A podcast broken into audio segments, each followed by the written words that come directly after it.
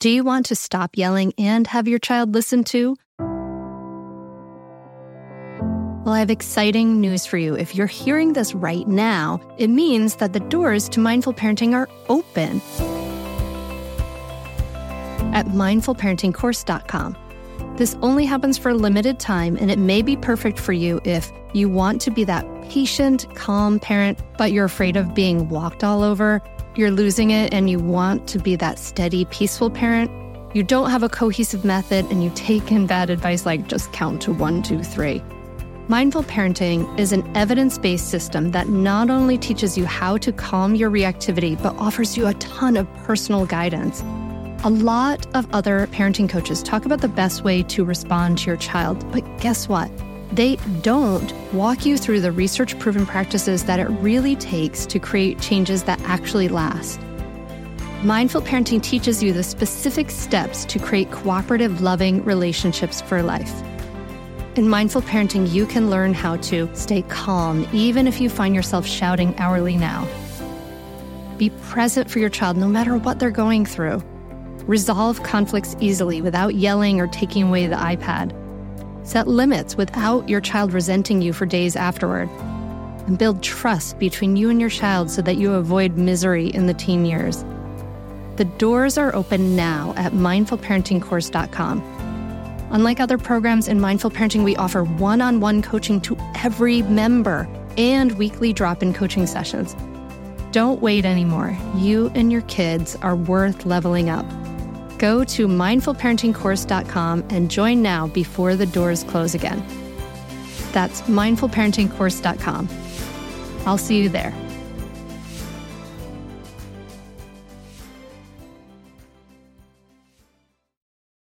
Everything that happens, whether it's comfortable, uncomfortable, good experience, bad experience, ultimately there's something there leading us toward being the better version of ourselves. So what is there to learn? And I, I stopped resenting some of the experiences and actually became grateful for how much I learned and how much I mm. was able to grow. And I don't think it really gets more abundant than that. You're listening to the Mindful Mama podcast episode 146. Today we're talking to Ali Katz about five ways to find your Zen in just a minute. Welcome to the Mindful Mama podcast. Here it's about becoming a less irritable, more joyful parent. At Mindful Mama, we know that you cannot give what you do not have. And when you have calm and peace within, then you can give it to your children. I'm your host, Hunter Clarke-Fields, Mindful Mama Mentor. I coach overstressed moms on how to cultivate calm in their daily lives and to create more peace and cooperation in their families. I've been practicing mindfulness for over 20 years. I'm the creator of the Mindful Parenting course, and I'm the author of the upcoming new book, Raising Good Humans A Mindful Guide to Breaking the Cycle of Reactive Parenting and Raising Kind, Confident Kids. Welcome. I hope that your day is going well. I'm so glad you are here today. This is going to be a fabulous podcast for you to listen to. In just a moment, I'm going to be sitting down with Ali Katz, and that is her real name, which you'll hear. but we're going to be talking about how about the toxic effects of stress and how it can affect our relationships, our parenting, about her story from feeling really stressed, being kind of a hot mess, really a mommy martyr, and then turning that around to become a meditation teacher and an author. And she is going to teach us five easy ways to recover from stress quickly in order to live a more mindful, joyful life.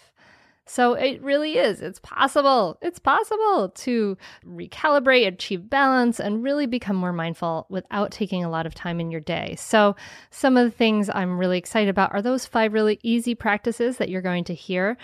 And as she talks about how even a one minute of meditation a day really activates the parasympathetic, that rest and relax nervous system. And she talks to us about exactly what to say to explain your meditation practice to your kids.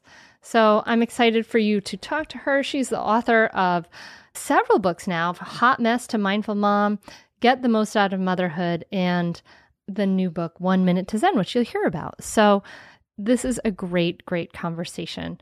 Before we dive in, I just want to encourage you to subscribe to the podcast and support the podcast. This is a super cool community. The Mindful Mama Tribe has been growing. You can support the podcast by sharing it with your friends, telling other people about it, sharing it on Facebook, you know, just forwarding it. You know, you can forward it in your phone to your friends. It's super easy. And then, of course, leaving a review is a great way to share and to support the podcast because it helps other people hear the podcast, Mindful Mama podcast, in that sort of Apple Podcasts algorithm. So if you could take a minute out of your day to do that, that makes a huge, big difference to me. So thank you. Thank you so much when you do that. It makes a big, big difference. But yeah, I don't want to keep you too long. Let's dive right into this episode. Ali, thank you so much for coming on the Mindful Mama podcast. I'm so happy to be here. Thanks for having me. I'm happy to talk to you. And as we talked about, we have a lot of things in common tea, running, meditating. Absolutely. It's so, it's fun. so fun. so, you're the author of three books and I'm excited to talk to you about your your new book 1 minute to zen and we're going to talk about some ways that dear listener that you can find your zen.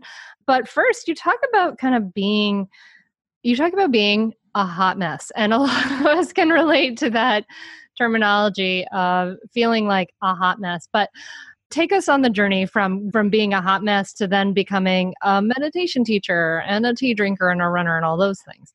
Okay, perfect. so it's funny, people hear the title of my first book, Hot Mess to Mindful Mom, and ask me without a doubt, were you really a hot mess? And I say, I was, but I didn't know how much until I wasn't anymore, if that makes sense. When you're in the hot mess phase, you don't necessarily see all of it.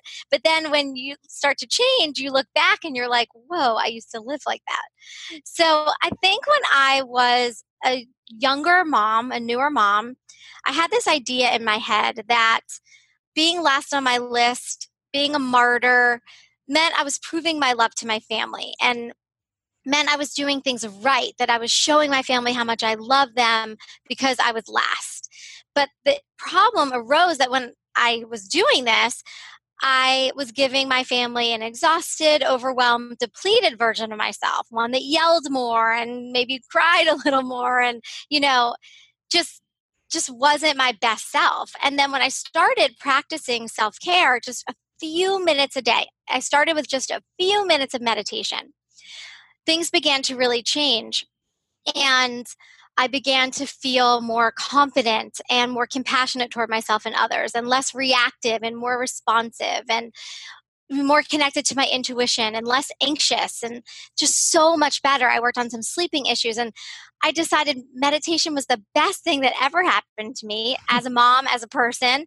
And even in just a few minutes a day, consistently, things really started to change and transform. And then my family began to get a more present, you know, joyful, fun version of mom, which everyone loved and which I loved being. You know, I felt so different. And I was like, well, just a few minutes a day has made such a difference in my life. I'm not different than anyone else. I'm just doing, you know, spending a few minutes on myself every day consistently. This has been the best process ever, I have to teach other people how to do this. I'm a really big sharer. So whether I love a book or a lip gloss or meditation, I want to tell everybody about it. So I said, I can't keep this to myself.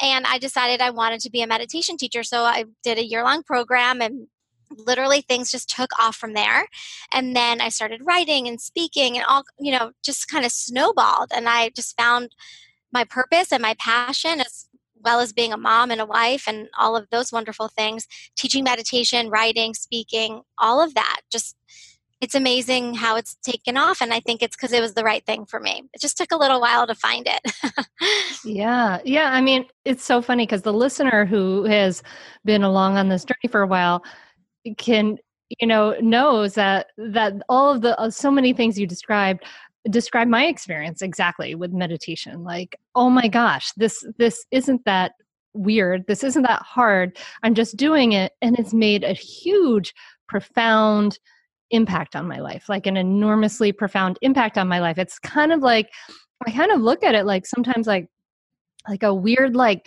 brain hack you know that like right. it's like whoa who knew you just sit still focus on your the present moment focus on your breathing and lo and behold all these amazing benefits can unfold for you and it's not just me it's for almost universally like these benefits are available for anyone who can just simply breathe and when i started I mean, I would have loved to have a teacher like I teach people because I had no idea what I was doing. I was so yeah. green. I didn't even know there were benefits of meditation. I didn't know anything. But all I knew was for eight minutes, nobody was talking to me. I wasn't doing a chore. I was, I think it was the first time I was ever quiet. You know, I wasn't on the phone, you know, Facebook, all of that stuff. I was just with myself. And I had never experienced that. And it became so addicting because it felt so good. And if you're going to be addicted to anything in your life, meditation's a pretty good option. So totally totally like i'm making like the me too gesture on this whole thing you know listener just picture that.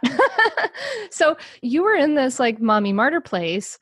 How did you have the conversation with your family to say i need more time and was there any pushback on that? Because sometimes what happens what i see with with my clients and the people who go through the mindful parenting course is that there's sometimes this this pushback of i'm changing the dynamic and i'm i'm talking about what my needs are and i'm kind of asserting my needs now and that can change the dynamic in the family. So did you have any kind of pushback against you know you um, kind of taking that time and uh, that's a great question. what you needed? Yeah. It's a great question. My husband was always is always incredibly supportive of anything I do. And according to him, over the years, the things I want to do have gotten weirder and weirder. so, oh my God, we could get really woo woo. But um, he's always been incredibly supportive. Anything that made me happy and made me feel better, he's a fan of. So I never had any pushback from him. And then my kids were four and six when I started meditating. Mm-hmm. And I remember how I explained it to them, and I've written about this. I'm in my second book, Get the Most Out of Motherhood, because people are always asking me, How do I explain meditation to my kids? How do I get my kids to meditate? So, this is a topic I have definitely covered. And what I told my kids was, Mommy needs a few minutes every day to be quiet so I can be a better mommy. And they were like, Oh, okay. I was like, Because I'll be a better mommy all day long if I just get a few minutes to be quiet. And they were like, they were old enough to get it. If they're younger, two years old, you basically need to organize a spouse or an older sibling or someone that's going to watch your younger ones for a couple minutes because they obviously can't grasp this.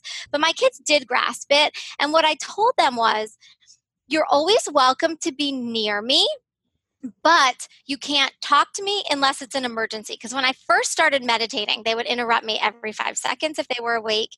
And I said, you know, if someone's bleeding, if someone threw up, if there's a really, really, really big problem, you can interrupt me, but otherwise, you may not talk to me. It's only a few minutes. You can wait to change the channel on the TV. You can wait for whatever it is. It's just a couple minutes, but you're allowed to be near me. I never excommunicated my kids from my practice. What I was doing was great. We want our kids to understand self care. So, modeling is the best thing we can do for that. So, I said, if you want to lay down next to me, or you even want to put your head in my lap, I don't mind, or you want to read a book near me, or just be quiet in here, you can be near me. You just can't talk to me. And there were mornings that they would come in and just sit with me and lay on the floor and have some quiet time for themselves, read a book. And I truly didn't care if they put their head in my lap. They could be with me, they just couldn't talk to me. And they they they got it. They got it. That's cool. That's cool. So I love that uh, exactly what to say to your kids. And so when you carved out this time for your practice, what does that look like for you? And i know that the you know those details are, are really important to help the listener who may be wanting to do this envision this. Like what does that look like to you? Because for you because we get these images of like you know a beautiful woman holding her fingers together sitting cross-legged on a beach and super blissed out. But the reality is that one can meditate in a La-Z-Boy um, in your basement. Okay, so, so, meditation for the real world yeah. looks like um, when I first started meditating, I don't know why I thought this was a good idea. I sat on the edge of my tub. Okay, like I don't know why I picked that, and my routine has evolved but when i first started meditating which was my first act of you know true self-care like this i set my alarm 10 minutes earlier than i needed to get up normally and I meditated for, I started with eight minutes.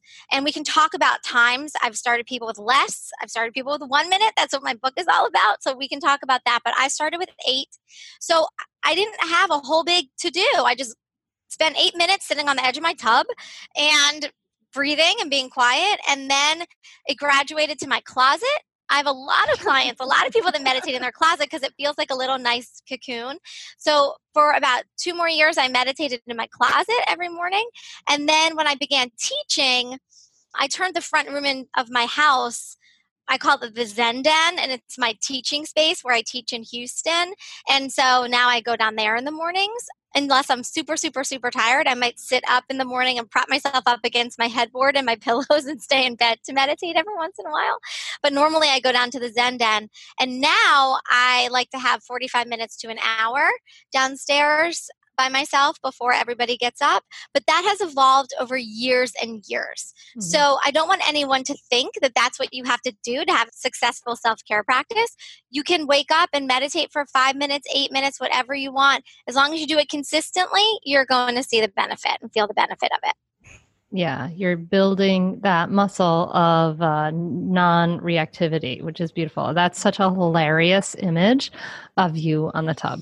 I'm just like, yeah, I like put a towel under me and then a towel like behind my like I I set up this whole thing with the towels and I'm like, why didn't I just move? Like I look back and I'm like, why did I do that for a year? yeah. And so probably as you teach now that meditation and practicing mindfulness, practicing being present to dive into the time is is a dose dependent activity, right? So that the more you know, Ali's meditating for longer now because the more meditation mindfulness practice we get, the more we feel those benefits. But that one minute a day is is powerful and makes a big difference. And Allie, can you talk to talk to the listener about why even that one minute, if it if it's you know this dose dependent activity, is is powerful? Yes. Well, so much is about what you can do, not what you can't do. And so I have clients that will say, you know, I can't meditate for 20 minutes every day. And I'm like, well, can you meditate for one? Can you meditate for two? What can you do? Focus on that. So if you tell yourself, I can breathe at a traffic light, or I can take one extra minute in the shower, you know, and just breathe then you're doing it adds up. You're doing more than you think you're doing. You're getting in the habit, you're making this a priority in your life. You are bringing more mindfulness and meditation into each day. So I'm all about what can you do. I'm also all about meeting people where they are. I'm not trying to flip anyone's life upside down and take them from 0 to a 100 in one fell swoop. I'm like little baby steps little baby actions lead to big results. So, where do you feel comfortable starting? You feel comfortable starting with a minute at a time? Great. That's where we're going to start. And then, when that feels routine, maybe, just maybe, my prayer is that, and my hope is that someone will wonder what two minutes feels like, and three. And then all of a sudden, they're meditating for 10 minutes every day. So, baby steps can take you where you want to go if you're consistent with them. And it also is when we do even one minute, we are activating our parasympathetic nervous system. We're calming our body down. We're focusing on one thing at a time. It takes three nice, long, deep breaths to begin to put yourself into a more calm space, to re- start releasing anxiety, to calm your body down. So, one minute really can have a huge impact in your day. If you're feeling overwhelmed or stressed or anxious or frustrated, you know, there's positive ways to tackle it those feelings and those emotions quickly. So I always like to say, stress is never going to stop coming. Life is never going to stop throwing things at you. But how quickly can you recover from them? How quickly can you get back to center? And that's what a one minute meditation will do. Will get you back to center anytime you feel stressed or overwhelmed or anxious quickly. And that's the thing. So then we're not in a tailspin for two hours. You know, after a minute or two, we're really back to a better place, back to ourselves. So, how quickly can you recover? And that's what one minute meditations will help you do. Mm, yes, yes, dear listener, listen to Ali. Look at that. It's such a beautiful way to explain it. And so, I just want to define terms for anyone who may not understand but the the parasympathetic nervous system is the opposite of the sympathetic nervous system and the sympathetic nervous system is our fight flight, or freeze reactivity that that ups our, our blood pressure and gets our heart racing and our muscles tense. And the parasympathetic nervous system is what is sometimes called the rest and relax response. Um, yes. And that is what you described, you know, allowing ourselves to take things down a notch, reduce, reduce that stress response. As parents, we know that there are so many things in life that we have to compromise on. But when it comes to your health, there is no compromise. So don't go back to that doctor that doesn't really listen to you. Instead, check out ZocDoc. This is a place where you can find and book doctors who will make you feel comfortable, listen to you, and prioritize your health. And you can search by location, availability, and insurance. So literally there's no compromises here because with ZocDoc, you've got more options than you actually know about. ZocDoc is a free app and website where you can search and compare highly rated in-network doctors near you and instantly book appointments with them online. The typical wait time to see a doctor booked on ZocDoc is between just 24 and 72 hours. That's it. You can even score same day appointments. Go to ZocDoc.com slash mindful and download the ZocDoc app for free. Then find and book a top rated doctor today. That's ZocDoc, Z O C D O C dot com slash mindful. ZocDoc.com slash mindful. I want to tell you about a great podcast that you should check out, especially if you ever deal with any school system, which you probably do. It's called Understood Explains. This season of the show is hosted by teacher and special education expert Juliana Urtubey, and it's all about how to navigate individual education plans, also known as IEPs. And the season of Understood Explains covers topics like how to tell if your child needs an IEP and busts common myths about special education.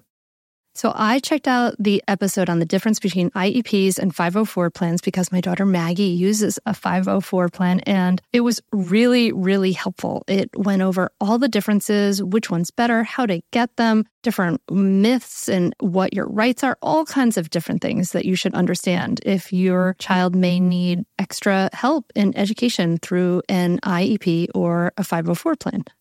The tone is super helpful, friendly, and smart. I highly recommend you check it out. To listen to Understood Explains, just search for Understood Explains in your podcast app. That's it.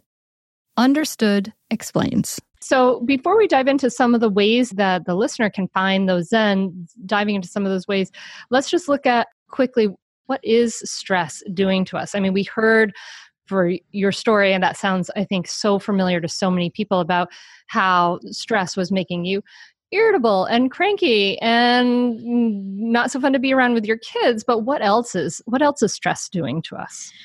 Oh boy. I don't think people i certainly didn't until i started learning about it understanding how harmful stress is to your body.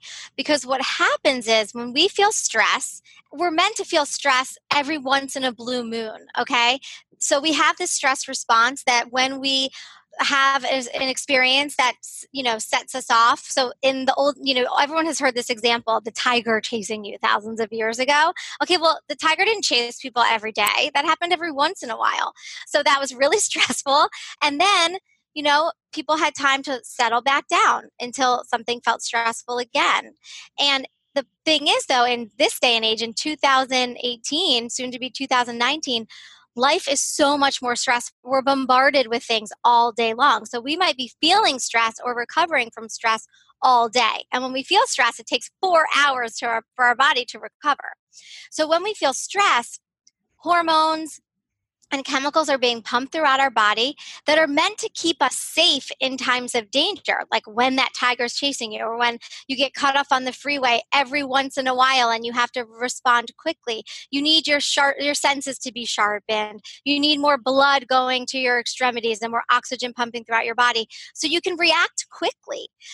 But when this happens day in and day out, all day long, when we're bombarded with stress, everything from family obligations to financial burdens to work stress and everything in between, even getting a soccer practice on time, driving in traffic, all of these things, then we have these chemicals and these hormones like cortisol and adrenaline pumping throughout our bodies more than they're meant to. We don't have enough time to recover. And this can lead to toxicity in our body. And this toxicity can have long term effects, things like heart disease, insomnia, headaches, depression, anxiety. Even forms of cancer, things we really, really don't want. And doctors claim that stress can be responsible for up to 90% of illness and disease. So, lowering our stress in our bodies, getting into the rest and digest, the parasympathetic nervous system as much as possible, is going to stop these hormones and these chemicals from pumping throughout our body all the time. And we're going to be having our body opt- operate optimally sorry that's a little bit of a tongue twister mm-hmm. instead of feeling stressed all the time so stress can wreak havoc on our bodies and we need to constantly be calming ourselves down and the more you meditate the more you begin to discern what really is a stressful situation or what isn't. Like we become stressed so quickly, but we're able to say, wait a minute, is this something that I really need to be stressed about? Or can I breathe and just think, thoughtfully how I'm going to proceed in this situation. So I feel like that was a lot of mm, information. No, no, I think that was great. That was a wonderful explanation. Yeah, and your and meditation helps us look at and see whether it's just kind of the stories that we're thinking that are causing this, or whether it is real, right? Like, or you know, have that objectivity, right? That sense Absolutely. of like and, increasing our awareness of of what's really going on. Sorry, and getting us back into the present moment yes. because a lot of times you know if if we're feeling stressed or anxious, then our attention is typically in the future. And if we're mm-hmm. feeling sad or a little bit mildly depressed, our attention is typically in the past. But if we're feeling calm and at ease, our attention is typically in the present moment. So as we gain awareness around this, we can catch ourselves based on how we're feeling and say, wait a minute, I'm feeling stressed or I'm feeling sad. I'm in the past or I'm in the future. Let me bring myself back to the present moment. And your breath and a one minute meditation is the best way to do that because your breath doesn't happen in the past and your breath doesn't happen in the future. Your breath only happens in the present moment. So if you're concentrating on your breath, then you are present. So yeah. you can get yourself out of those stories really quickly, even with just knowing that. That yeah. is life changing. Yes, yes. Amen, sister. And and the and and like 99.9% of the time in the present moment everything's fine. You know? yes. Like, well, you know 90% of what we worry about doesn't actually happen. So I, think about all the stress that we put on our bodies based on something I call it future tripping, like something that isn't even going to happen most likely. Yes. Yes, it's so true. I know.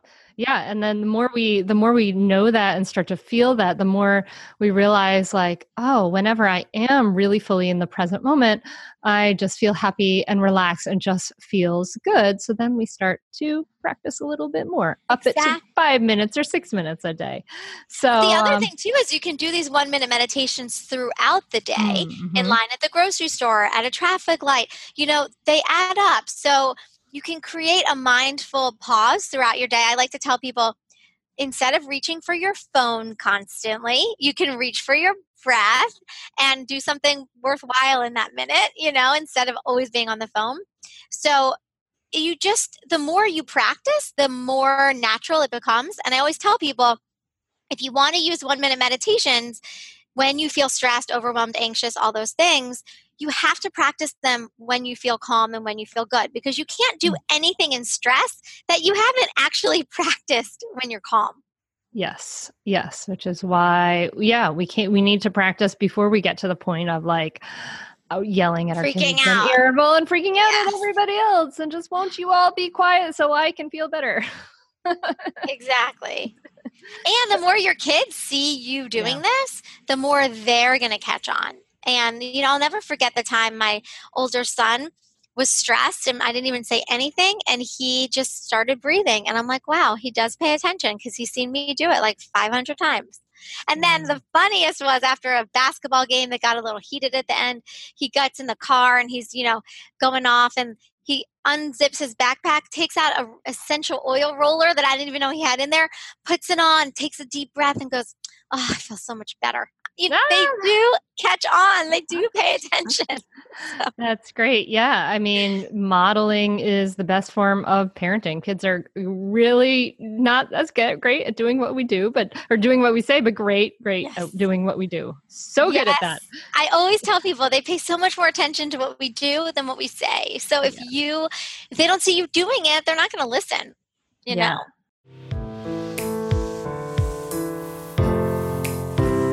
Breathe.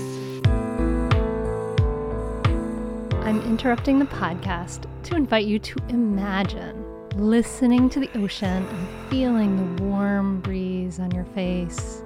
Imagine seeing little monkeys and smelling the fragrance of a tropical orchid while looking out at a vista of islands and endless ocean. This will be your reality when you join me for the Mindful Mama Costa Rica retreat next April. We'll be staying in a luxurious private estate, which has a view to the beach over the rainforest canopy from every room, as well as from the yoga porch and the infinity pool. Join me and other mindful mamas with each day designed to have a perfect balance of time for yoga, mindfulness, discussion, and free and open time so you can either make it adventurous, go hiking, learn to surf, kayak through the mangroves, go ziplining or more, or make it relaxing. Instead of adventures, relax poolside or wander down to the beach. We'll start each day with meditation and all levels yoga on the yoga porch. Every afternoon, we'll come together for guided relaxation and coaching and discussion with me. Locally sourced foods will be served at breakfast and dinner by our talented in house chef. If you want to get away from everything and take the break that I know you deserve, join me. We have limited spots available, so now is the time to reserve at mindfulmamamentor.com slash Costa Rica or email me at hunter at mindfulmamamentor.com. That's mindfulmamamentor.com slash Costa Rica or email me at hunter at mindfulmamamentor.com. I can't wait for you to join me there.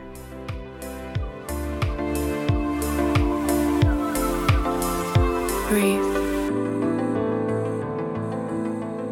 Yeah, we have to live what we want our kids to learn. So let's dive Absolutely. into some of those ways that we can bring some one minute meditations into our lives that are going to reduce that that stress. Okay, well, there's 35, so it's hard to pick what I want to. Pick some. Okay, I'm just going to pick some. Flip randomly. okay, so one thing that I think is super powerful is finding your anchor point. So you can take a deep breath and you can notice if you feel it the strongest coming in and out of your nostrils or you feel your rib cage expanding and contracting, or you feel your belly rising and falling. And at different times and different days, you will feel it stronger in different places. So just taking a breath and noticing where you notice your breath is strongest, and then focusing on that for a minute. Mm. So it's hmm. super easy and super powerful. So that's so, finding your anchor point. So pausing and just mm-hmm. just taking a breath and noticing. Mm-hmm. And then letting that anchor you into the present moment. And so, yeah, and then taking a few breaths to feel that anchor point and just kind exactly. of, it, it, I can almost visualize it, right? Like an anchor, like something that is holding you, grounding you to the earth, right? Like just holding you in, in a place where you're not flying off in crazy directions. Absolutely. And love that. And that's a great one. You can even do that at a traffic light. You can do that, you know, as a business meeting is starting. You know, you can talk to your kids about doing that as a teacher's passing out a test. You know, there's there's no wrong time.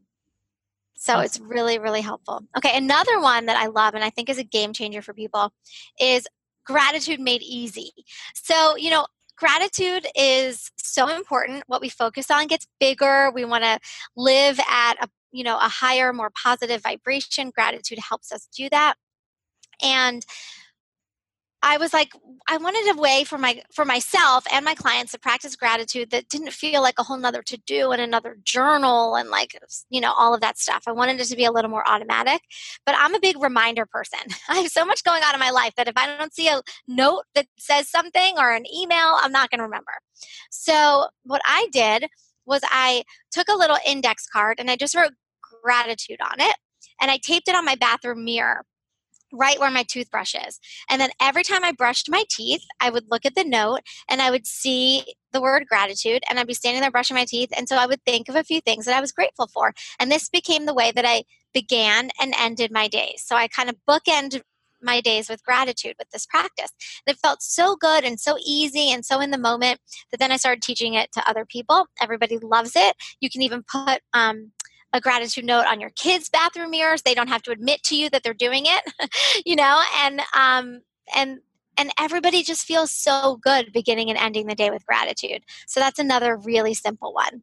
Mm, I love that. I um I ask my daughters as they're going to bed. I you know I ask them what are you you know what are three things you're grateful for? What are a couple things you're grateful for today? And you can just see how it just feels good. You know, so now yes. they they expect that, and it's just something that feels good to remember. And it's it's pulling our brain out of that natural negativity bias and and practicing practicing how we want to feel, right? Practicing exactly. to lean into what's great. Love it.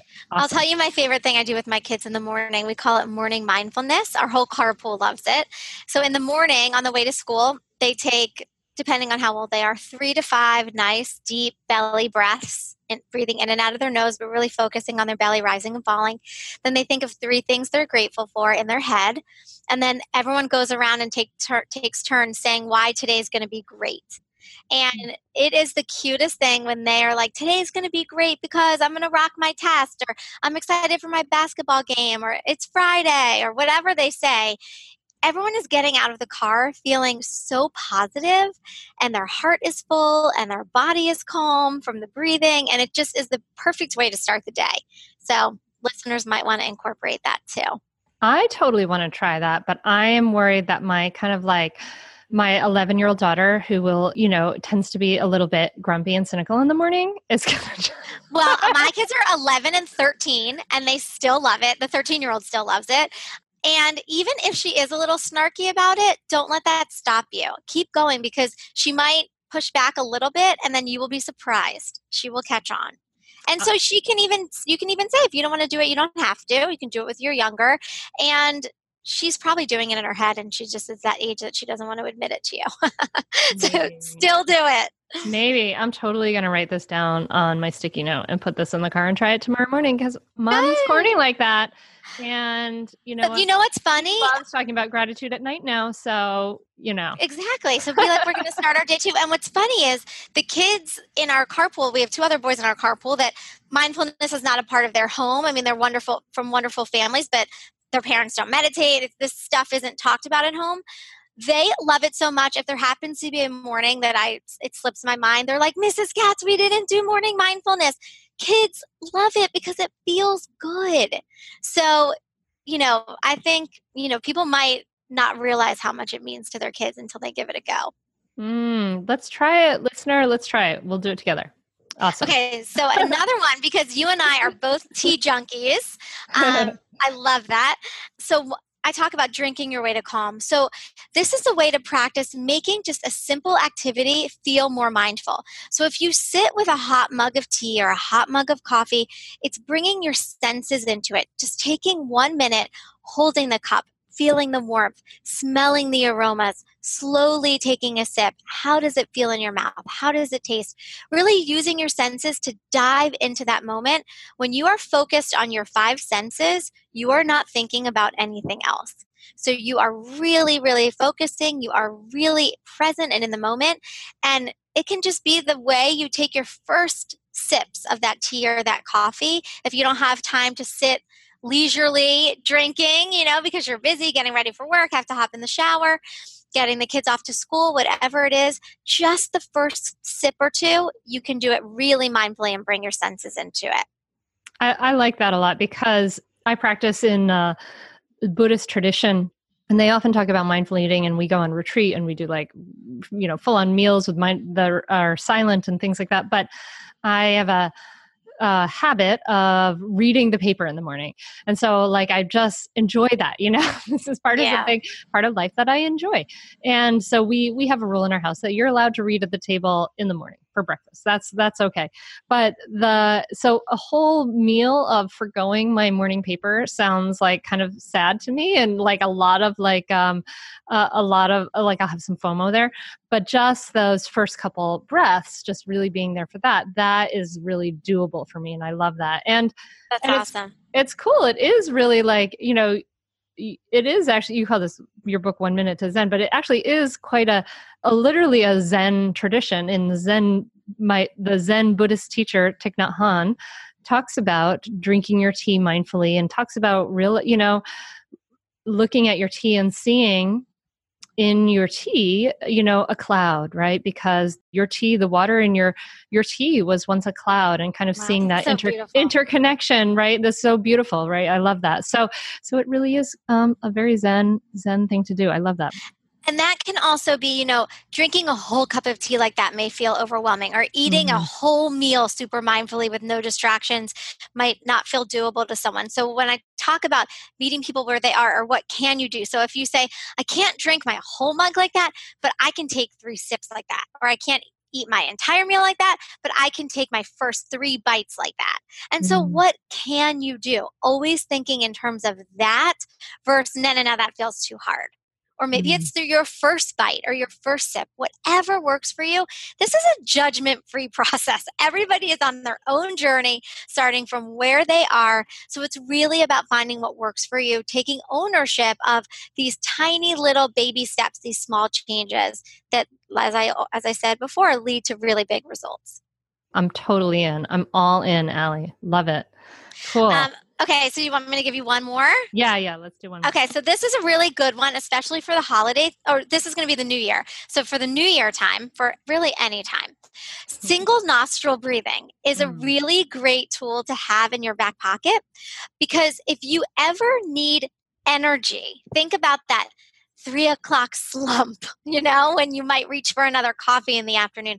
When you need more energy, you want to cl- use your left thumb to close off your left nostril and breathe in and out of the right nostril only. This is the sun side of your body, the more energetic male, you know, sun energy. And this is how you would breathe for a minute or three or whatever you have if you need more energy okay more focus so if you're about to do a big project and you really really want to be able to focus or you're feeling a little tired breathe in and out of your right nostril only if you need to chill and you're feeling overwhelmed or anxious or stressed, you want to use your right thumb to cover your right nostril and only breathe in and out of the left side, which is the more feminine energy, the moon side of our body. This is going to calm you down. So it's just really a cool thing to have in your toolbox Right side, energy and focus. Left side, calming. When it comes to raising kids, there's so much to consider. Things like what do we feed them? When do we feed them? How do they sleep? What does it look like to raise kind kids? How does their nervous system work? How do I keep myself calm? What are my triggers? There's so much that comes into play, and we are distilling all of that information for you at Voices of Your Village podcast, where we bring experts in the field of early childhood and education and psychology and across the board so that you don't have to comb the internet for information you get to show up and hang out and have shame free, judgment free conversations and insights into what it looks like to raise kind, empathetic, emotionally intelligent humans. I'm Alyssa Blask Campbell. I have a master's degree in early childhood education. I'm a mom of two, and I am walking this journey right alongside you doing this work. Come hang out with me at Voices of Your Village, and we can dive into real conversations with actionable tips. Well, hey there, busy mama. Are you looking for ways to make your life easier, your home less chaotic, and at the same time add more joy to your life? My name is Deanna Yates, and I'm the host of Wanna Be Clutter Free, a podcast all about letting go of the stuff we don't need in our lives so that we can focus on what truly matters. Don't worry, I'm not going to tell you to throw it all away or make you feel guilty about keeping something you love, no matter how many other people don't quite understand it. But I will give you practical and, more importantly, actionable advice so that you can make progress right away. And you won't just hear it from me, there are amazing guests too. It's like having your bestie in your pocket telling you it's okay to let go of the things that are not serving you and your family in a totally non judgmental way. So join me over on the podcast where we can work on progress over perfection for those of us that want to be clutter free. All right, listener, let's try this right now. Whatever you need more, energy or calm, just pick a side. So if you're if you're going for energy, close off your left side. If you're going for calm, close off your right side. And I'm going to do it with you. Let's let's just take a few breaths like that.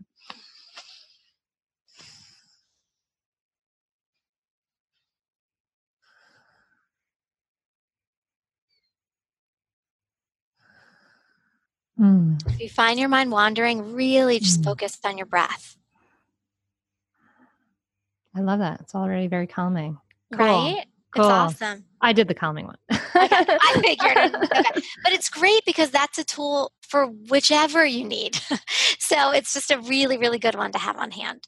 That's cool. That's cool. Yeah. And so, uh, thank you so much for these these uh, five one minute pauses throughout the day. I love these. So find your anchor point, feel it in your body. Gratitude made easy. Just write gratitude on it. That's pretty easy. I think we can all do that. Morning mindfulness for kids. I've already written that down on a bright orange post it note. So I'm ready for the car. and drinking your way to calm, drinking tea, tea people. and then uh, that single nostril breathing. That's cool. And, you know, you also in the book talk about things like affirmations. You talk about different ways to just to really start to feel good. And i and i just wonder if and you say you know thinking about this idea of of feeling in chapter 4 you talk about this idea of feeling lack or feeling abundance and that this is this is a choice. So was this something that you were always the this idea of feeling good and just prioritizing yourself feeling good like i'm here to enjoy life is a an actually an affirmation i say every morning right? So was this something that you were always tuned into or or did this shift at some point? It was this yeah. I mean i would say i've always been a positive person. Um i had a lot of trauma you know in the teenage years and growing up wasn't easy um, putting myself through college all sorts of things felt really stressful but i was very resilient and always stayed very positive but i think some of it was a defense mechanism i don't think i really dealt with a lot of the things at that point so in the you know past few years there's been a lot of processing going on um, where i've really worked through a lot of things and I became very aware of conscious language and how everything we say has a vibration and everything we think has a vibration, you know? And so, really focusing on feeling more abundant and abundance doesn't just have to do with money abundance has to do with time with joy with love really focusing on that and letting that become bigger in my life and um, when it came to processing and dealing with some of the really hard things, what really helped me and helped me to feel more abundant around them was the lessons, understanding you know why this may have happened what what i was supposed to learn how i was supposed to grow everything that happens whether it's comfortable, uncomfortable, you know, good experience, bad experience, ultimately there's something there leading us toward being the better version of ourselves. So what is there to learn? And I, I stopped resenting some of the experiences and actually became grateful for how much I learned and how much I mm. was able to grow. And I don't think it really gets more abundant than that, you know, in terms of of dealing with things and and not sweeping things under the rug really processing and then understanding there was so much growth there and i need to be grateful for that. I want to be grateful for that. I'm so great i'm so glad you mentioned this Ali because sometimes you know people can look at thing the some of the things you're teaching right? Like um finding these mindful pauses and this gratitude throughout the day and think sometimes we get this idea that because other people are suffering we can't feel good. And that we we shouldn't feel good when there's suffering in the world when there's terrible things that happen all around the world all the time. And that and somehow it's somehow like like i don't i don't know if we even articulate this but it's almost like like it's somehow selfish oh, yeah. feel feel good in those moments. But but what you're saying is like this feeling good like kind of what i'm seeing say, hearing you say behind what you're saying here is that this feeling good and these practices that ground you and keep you level and bring that equanimity into your life and and balance out those other things that bring stress into your life th- those are the things that give you the the the strength and the energy and the wherewithal the clarity to be able to process the challenges yes absolutely happened. until i was still and quiet i wasn't able to process i was just on a hamster wheel probably mostly trying to ignore things. So you know that quiet time each day allowed me to get to know myself in a different way, to process things, to feel things, to notice things about myself, and almost to know myself in a whole new way. I one I don't remember where I wrote this, but I equated it to dating. Like I felt like I was dating myself. Like I had a first date with myself and then I was really getting to know myself until I truly felt that I loved myself and was in a relationship with myself in a whole different way because of my practices. And mm. there was a whole different level of acceptance and love and and it felt so good. I never had that before.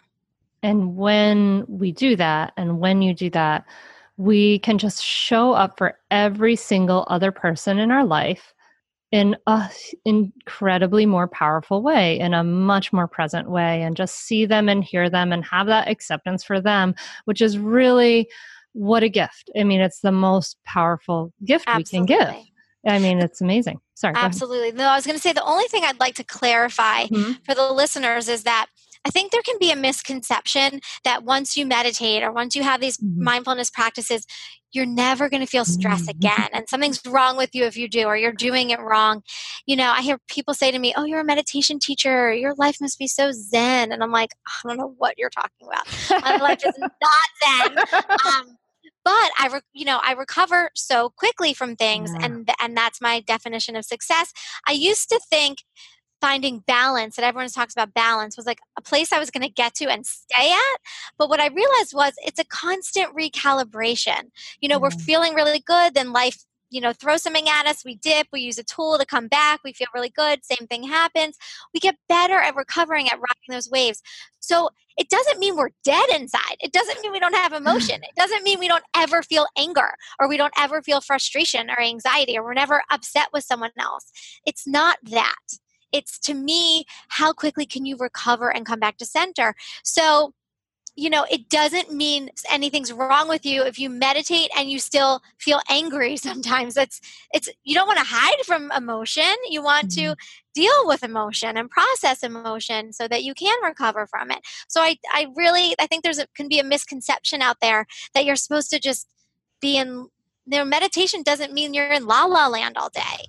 Would you agree with that? Yes, yes. Everything you said, absolutely. I mean, I've been practicing meditation now for over let's see how old am i? 13 years. So it's it's absolutely all of those things and it's recovering faster and it's having that clarity to say oh i'm in a crappy place right now and this is what it is and the sooner i accept that and let let myself feel let myself be in that let myself feel it let myself actually really feel it in my body. Like what am i literally feeling in my body?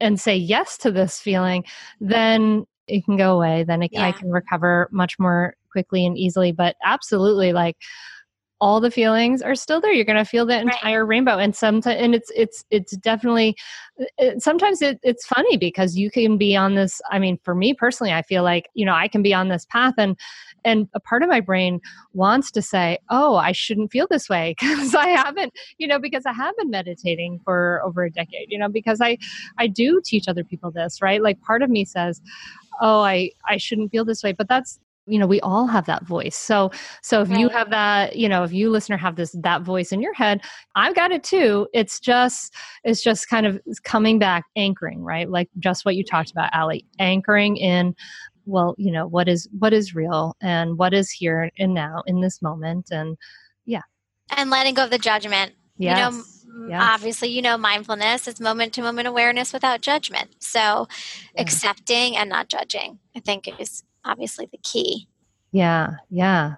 So this is beautiful. I really appreciate the, you know, sharing these sharing these ways to find a little more peace and calm in our days. And and I think that the way you share is really approachable and you make it really understandable and you really do meet people where they are. So i want to uh, thank you for doing that work that you're doing and and putting and being part of the solution putting these this great stuff out in the world Ali. thank you Thank you. Thank you so much for having me and for all the work you're doing. And I thank the listeners for, you know, taking time out of their busy lives to to listen about these tools and i invite everyone to grab a copy of one minute to zen because we talked about five different ways to deal with stress quickly but there's 30 more in the book and there's a lot mm-hmm. more things i talk about about this mindful spending experiment i did and having an intuition journal and what that did for me. So there's a lot of personal really cool interesting stories in there about some other things too. Awesome awesome. Thank you and, and Ali, i have to ask you before we go your name is Ali Katz. Like, did you like? Is this? Did you marry into the Katz name, I- or did, I you like? Did you? Okay, so you didn't. You didn't undergo a barrage of torturous uh, teasing when you were a kid. No, but I do now. I mean, like whenever I'm on with customer service and they're like, "What? Give me your full name," and I'm like, "Ali Katz," and in my mind, I'm like, "Wait for it, wait for it, here it comes," and they're like, "Oh, that's so funny." So I'm used to it now. But no, I married into it. But it was funny. My very first interview I ever did for my very first book, the first question they asked me was, "How did you pick your pen name?" married him." so, I married my pen. awesome. Thank you so much, Ali. It's been a thank pleasure. you.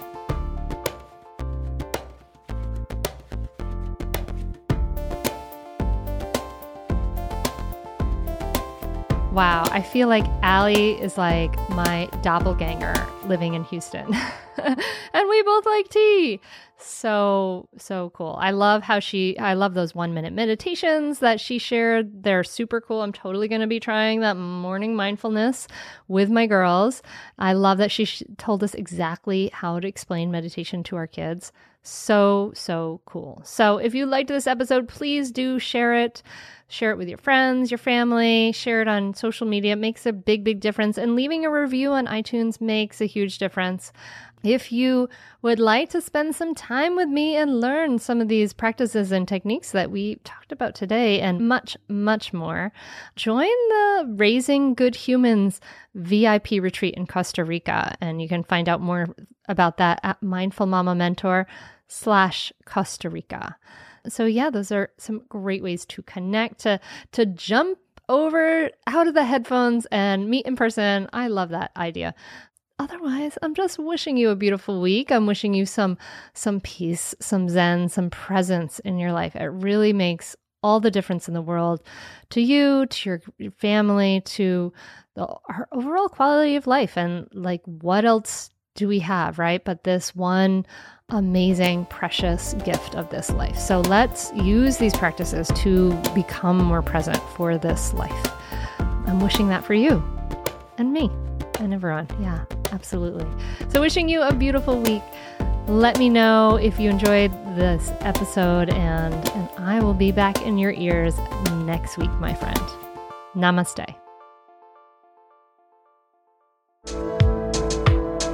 Thank you to DJ Taz Rashid for this wonderful song, Inspiration Drive.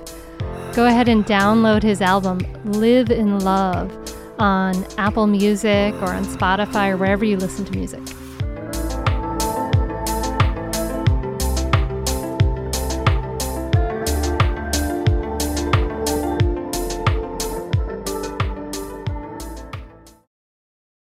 Hey there, I'm Debbie Reber, the founder of Tilt Parenting and the author of the book Differently Wired.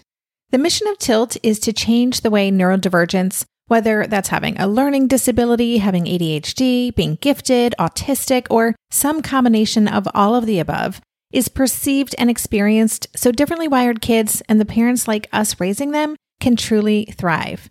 On the Tilt Parenting podcast, I get to talk with authors, therapists, educators, and parenting experts who are committed to this mission. I ask the questions my listeners are most curious about when it comes to supporting our kids. And in turn, my guests share strategies for challenges, out of the box ideas for navigating school, best practices for therapies, tips for advocating, and so many thoughtful insights on what it really takes to help our kids grow up feeling seen and respected so they can create awesome lives for themselves. I know that raising a differently wired kid can feel overwhelming and isolating, but I promise you, you are not alone, and it can feel so much better. If you're on this parenting journey, come listen to Tilt Parenting. Together, we can shift this paradigm and show up for our exceptional kids with hope, possibility, and joy.